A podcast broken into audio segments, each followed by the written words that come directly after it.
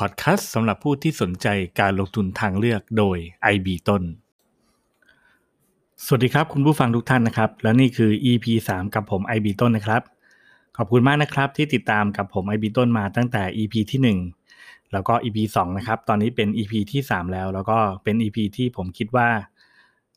ผมนั้นถนัดที่สุดนะครับที่จะเล่าให้ฟังแล้วก็น่าจะเป็น EP เริ่มต้นของการทำพอดแคสต์อย่างแท้จริงอีกหนึ่งครั้งนะครับ ก่อนหนึ่งก็ต้องบอกก่อนนะครับว่า หัวข้อที่ผมนำมา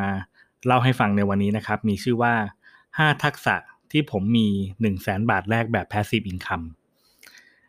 เรื่องนี้เป็นเรื่องที่ต้องบอกว่ามาจากประสบการณ์จริงของ IB ต้นเลยนะครับ แล้วก็คิดว่าบางทีแล้วถ้าเกิดเราได้ฟังเรื่องราวที่มันเป็นสิ่งที่เป็นสิ่งที่ IB ต้นได้ทำอยู่ แล้วก็ได้ผ่านมานั้นเนี่ยน่าจะเป็นแรงบันดาลใจ แล้วก็ทำให้ใครหลาย ๆ คนนั้น ลุกขึ้นมาเพื่อที่จะลงมือทำบางสิ่งบางอย่าง เพื่อจะเปลี่ยนแปลงเรื่องของรายได้ของตนเอง การมี passive income เป็นต้นนะครับ ในสมัยเมื่อตอน IB ต้นเริ่มต้นสร้างธุรกิจใหม่ๆเนี่ยต้องบอกว่าเริ่มต้นจากการเป็นครูก่อนนะครับทำงานครูอยู่ได้ประมาณ 8 ปี แน่นอนครับ เรื่องของงานครูทุกคนรู้ดีว่า ปัญหาสำคัญก็คือเรื่องของรายได้ รายได้ครูนะครับไม่มากนัก ผมจำได้ว่าตอนผมเริ่มต้นทำงานเนี่ยวันแรก เดือนแรกนะครับ ผมได้เงินเดือนเนี่ยเจ็ดพันสองร้อยหกสิบบาทนะฮะซึ่งน่าจะเป็นเงินเดือนในช่วงประมาณปีพุทธศักราชสองพันร้อยสี่สิบเก้าน่าจะประมาณนี้นะครับ ไม่แน่ใจตัวเลขอาจจะบวกลบหนึ่งปี แล้วก็ในตอนที่ผมจบนะครับ ผมมีเงินเดือนอยู่ที่หนึ่งหมื่นหกร้อยกว่าบาท จะเห็นว่าผมทำงานมาประมาณแปดปีนะครับ จากเจ็ดพันสองเนี่ยขึ้นมาเป็นหนึ่งหมื่นบาท ผมยังจำได้ในบางเดือนที่ว่าเงินเดือนเนี่ยปรับปรับเงินเดือนให้ผมเนี่ยประมาณร้อยกว่าบาท คือทำงานทั้งปีเนี่ยเราได้ผลผลงานตีมาเป็นค่าเงินเนี่ยก็คือว่าหนึ่งร้อยบาท เราไม่ดูถูกเงินน้อยนะครับ ผมก็รู้สึกดีใจนะครับ แต่ก็แน่นอนครับทุกคนแหละก็ต้องแอบคิดเล็กน้อยใช่ไหมครับว่าถ้าเกิดเราได้เงินเดือนขึ้นปีละหนึ่งร้อยเนี่ยเราต้องใช้เวลาถึงสิบปีนะถึงจะได้เงินเดือนขึ้นหนึ่งพันบาท เพราะฉะนั้นเนี่ยนะครับ นี่คงอาจจะไม่ใช่แนวทางที่จะไปสู่ความมั่งคั่งของเราได้ แต่ในช่วงนั้นเนี่ยผมได้เจอหนังสือสำคัญเล่มหนึ่งชื่อ The Fast Lane Millionaire นะครับซึ่งถือว่าเป็นจุดกำเนิดสำคัญเลยนะครับ ของการเปลี่ยนแปลงชีวิตของผม แล้วก็ทำให้ผมเดินทางมาถึงทุกวันนี้ได้นะครับ The Fast Lane Millionaire เนี่ยนะครับได้พูดถึงหลักการของการที่จะคือคุณจะต้องเปลี่ยนเลนตัวเองเนี่ยจากเลนช้าเนี่ยมาอยู่ในเลนที่มันรวดเร็วขึ้น หรือเลนแห่งเศรษฐีนั่นเองนะผมได้ปรับเปลี่ยนตามที่ทางหนังสือเล่มนั้นเนี่ยได้แนะนำนะครับ แล้วเดี๋ยวมีโอกาสผมจะมาเล่าให้ฟัง ก็ปรากฏว่าผมใช้เวลานับจากเกษียณอ่านับจากจบ ก็คือว่าจากออกจากการเป็นครูนะครับ อีกสามปี ผมก็ทำหนึ่งแสนบาทแรกได้สำเร็จนะครับ ซึ่งในวันที่ผมทำหนึ่งแสนบาทแรกที่เป็น passive income ได้สำเร็จเนี่ย ผมจะคุยกับคุณพ่อของผมนะครับ ก็นั่งคุยกันในร้านอาหารที่หนึ่งนะครับ แล้วก็บอกกับท่านว่าเดือนนี้เป็นเดือนแรกที่ผมมีรายได้ ผ่านมาครึ่งเดือนเนี่ยหกหมื่นบาท ผมดีใจมากนั้นวันหน้าวันนั้นนะครับ จากคนที่เคยรายได้แค่เดือนละเจ็ดพันจนถึงหนึ่งหมื่นบาทนะ่ะพอมาได้เดือนหนึ่งหกหมื่นบาทเนี่ยครึ่งเดือนนะครับหกหมื่นผมก็บอกกับคุณพ่อว่าเออผมได้หกหมื่นเนี่ย ผมไม่แน่ใจว่าสิ้นเดือนเนี้ย มันจะขึ้นอีกหรือเปล่า ถ้ามันขึ้นอีกเนี่ย ผมจะทะลุหนึ่งแสนบาท และเป็นครั้งแรกในประวัติศาสตร์ชีวิตที่ ผมทำเงินเดือนหรือว่ารายได้ต่อเดือนหนึ่งแสนบาท แล้วก็ ที่สำคัญคือเป็น passive income แน่นอนครับ ความสำเร็จเกิดขึ้นในเดือนนั้นเองนะฮะก็คือผมสามารถทำได้นะครับ1 0 0 0 0แสนบาทแรก แล้วก็ตั้งแต่วันนั้นจนถึงวันนี้นะครับ เราผมก็ไม่เคยต่ำกว่า 1 0 0 0 0แสนบาทอีกเลยนะครับ แล้วก็ไม่ต้องห่วงนะครับในเรื่องของระบบภาษีนะครับ เราเสียภาษีอย่างถูกต้องต่อเนื่องนะครับ แล้วก็เป็นหน้าที่สำคัญของทุกคนที่จะต้องเสียภาษี ส่วนเรื่องของการ จัดการเรื่องภาษีนั้นจะทำยังไง เดี๋ยวผมจะเล่าให้ฟังใน EP ต่อๆไปนะครับ แต่ว่า EP นี้เนี่ยผมคิดว่าเอา 1 0 0 0 0แสนบาทแรกให้ได้ก่อนดีที่สุดใช่ไหมครับ และยิ่งถ้าเป็น passive income ด้วยดีไหมครับ ทีนี้เนี่ยผมก็มานั่งคำนวณดูนะครับว่าในตอนนั้นเนี่ยผมทำหนึ่งแสนบาทแรกได้เนี่ย ผมใช้ปัจจัยอะไรบ้างนะครับ ผมพบว่าสิ่งสำคัญที่สุดก็คือการมีทักษะครับ ทักษะหรือภาษาอังกฤษเนี่ยใช้คำว่า skill นะ skill คือสิ่งที่เราทำซ้ำบ่อยๆ จนเกิดความชำนาญเกิดขึ้น สิ่งนั้นก็จะกลายเป็น skill ซึ่งการเป็น skill เนี่ยหรือทักษะเนี่ยมันมีหลากหลายมากเลยนะครับ มันไม่ได้มีแค่ว่าอ่าเช่น ทักษะของการเป็นนักกีฬาว่ายน้ำเร็ววิ่งเร็วอะไรอย่างเงี้ยอันนี้ก็คือเป็นหนึ่งทักษะแต่ว่ามันยังมีทักษะอื่นๆด้วย บางทักษะอาจจะไม่ทำเงินให้กับคุณ แต่ว่าบางทักษะยกตัวอย่างเช่น คุณอาจจะควงปากกาเก่ง ควงปากกาเก่งอาจจะทำเงินได้น้อยนะครับ หรือไม่ทำเงินเลยแต่จริงๆ มันก็ทำเงินได้เยอะนะ ถ้ารู้เขาเรียกว่าช n นลในการแสดงผลลัพธ์ออกมา แต่ว่ามันมีทักษะอยู่ 5 กลุ่มหรือ 5 ตัวนะครับ ที่ทำให้ผมเนี่ยสามารถทำ passive income 1 0 0 0 0แสนแรกได้มาจนถึงทุกวันนี้ และผมอยากจะแชร์ให้กับท่านผู้ฟังได้รับฟังกันนะครับ 5 ทักษะนี้นะครับมีอะไรบ้าง 1 เลยก็คือว่าทักษะด้านการเป็น copywriter หรือการเป็นนักเขียนนั่นเอง ถ้าพูดถึงประเด็นตรงนี้แล้วเนี่ยนะครับ ต้องบอกว่าหลายคนอาจจะนึกถึงนักเขียนนวนิยายนักเขียนเรื่องของงานวิจัยอะไรเงี้ยนะครับ แต่ว่าในบริบทของ IB ต้นนั้นคือ นักเขียนบทความลงเว็บไซต์ บริบทเดียวเลยครับ คือการเขียนบทความเพื่อลงเว็บไซต์ เราเขียนบทความลงกระดาษเนี่ยคนจะไม่เห็นเนื้อหาบทความเราได้ คือต้องเห็นกระดาษแผ่นนี้ แต่ถ้าเราเขียนลงเว็บไซต์เนี่ยนะครับ คนจะสามารถเห็นบทความเราได้ทั่วโลก เพราะฉะนั้นเนี่ยนะครับทักษะที่สำคัญที่สุดและเป็นจุดเริ่มต้นเลยนะครับ คือการเขียนบทความลงเว็บ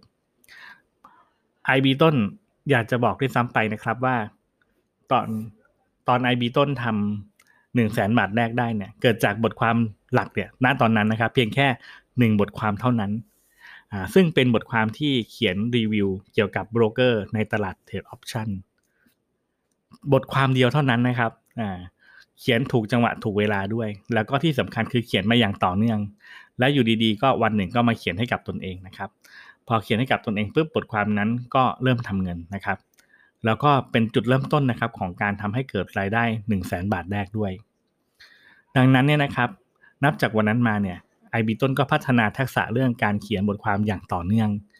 นะครับ ในช่วงหนึ่งก่อนจะมาเป็นไอบีต้นเนี่ย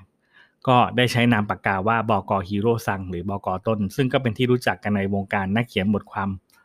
ทั่วไปอยู่ช่วงหนึ่งนะครับ เพราะว่าเป็นคนที่เขียนบทความ SEO แล้วก็ไปทำอันดับให้กับเว็บไซต์ต่างๆเนี่ยมากมายเลยนะครับ เป็นผู้อยู่เบื้องหลังเนี่ยผมมั่นใจว่า อย่างน้อยๆเว็บดัง ๆ ในช่วงยุคหนึ่งอะก็เกิดขึ้นมาเนี่ย ผมมีส่วนในการผลักดันอย่างแน่นอนนะฮะทีนี้เนี่ยนะครับ ถ้าคุณยังไม่มีทักษะข้อนี้เนี่ย แต่คุณอยากจะ เดินเส้นทางเดียวกับ IB ต้นเนี่ย IB ต้นแนะนำว่าให้ศึกษาการเป็น copywriter นะครับทำอย่างไรที่จะเป็น copywriter ที่ดีได้ แล้วก็ทักษะตัวนี้เราต้องฝึกเรื่องอะไรบ้างนะซึ่งการเป็น copywriter มันก็จะมีสายงานของมันอยู่นะครับ เราสามารถศึกษาหาเรียนได้ในอินเทอร์เน็ต หรือว่าติดตามที่ ibton.co ก็ได้นะทักษะที่2นะครับคือทักษะด้าน SEO ทักษะ SEO คือ Search Engine Optimizing คือการปรับแต่ง เว็บไซต์อะให้มันทำอันดับใน Google ได้ดีนะฮะแต่ในที่นี้เนี่ย SEO ที่สำคัญที่สุดคือ SEO ของการเป็นการทำบนบนบทความ เราจะทำ SEO บนบทความเนี่ยต้องเรียนรู้เรื่องอะไรบ้างนะครับอายกตัวอย่างเช่น เราจะต้องเรียนรู้เรื่องการตั้ง heading heading 1 2 3 4 5 6เนี่ยเราจะตั้งอย่างไร การใส่ paragraph การใช้ keyword ลงไปในบทความเนี่ย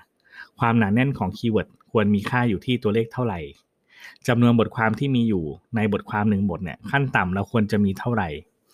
การทำระบบภาพประกอบ การทำ alt text ต่างๆ เนี่ย พวกนี้ทำอย่างไรเป็นต้นนะฮะ เดี๋ยวเรื่องนี้เนี่ย IB ต้นจะสอนให้เป็นเรื่องๆไป แต่ว่าทักษะข้อที่ 2 คือการทำ SEO เนี่ยสำคัญมากนะครับ ในการที่ทำให้ IB ต้นทำหนึ่งแสนบาทแรกได้ เพราะฉะนั้นนะครับ อยากให้ทุกคนลองโฟกัสเรื่องนี้ดูมาก ๆ นะครับ ทักษะที่3ครับคือทักษะด้านการทำเว็บไซต์ ง่ายๆเนี่ยแหละครับ ทักษะเรื่องการทำเว็บไซต์ ก็คือทำเว็บให้เป็นนั่นเอง ตั้งแต่จดโดเมนทำโฮสติ้งติดตั้งระบบ Content Management System หรือระบบบริหารจัดการเว็บ ซึ่ง IB ต้นถนัดที่สุดก็คือ WordPress นะครับ ทุกคนก็ผมก็ได้นำว่าถ้าเกิดใครที่เป็นมือใหม่ ก็อยากให้ลองใช้ WordPress เนี่ยแหละ ในการเป็นจุดเริ่มต้นของการทำเว็บนะครับ เพราะว่าเว็บที่เราทำมาเนี่ย มันจะอยู่ในกลุ่มของเว็บคอนเทนต์ ซึ่งมันจะมีเว็บคอนเทนต์หลายกลุ่มนะครับ แต่ว่าในกลุ่มของเว็บคอนเทนต์เนี่ยมันจะมีอยู่ประมาณ2อสตัวที่ทำเงินได้เป็นพิเศษ และเป็น passive income แล้วก็ไม่ต้องอัปเดตเนื้อหาบ่อยๆฮ่าซึ่งมันเป็นยังไงเนี่ยเดี๋ยวคอยติดตามกันนะครับ รวมทั้งข้อหนึ่งเรื่องด้วยว่าบทความประเภทไหนที่เราจะต้องเขียนนะมันก็จะมีบทความกลุ่มที่ถูกออกแบบมาเพื่อการสร้าง passive income โดยเฉพาะเลย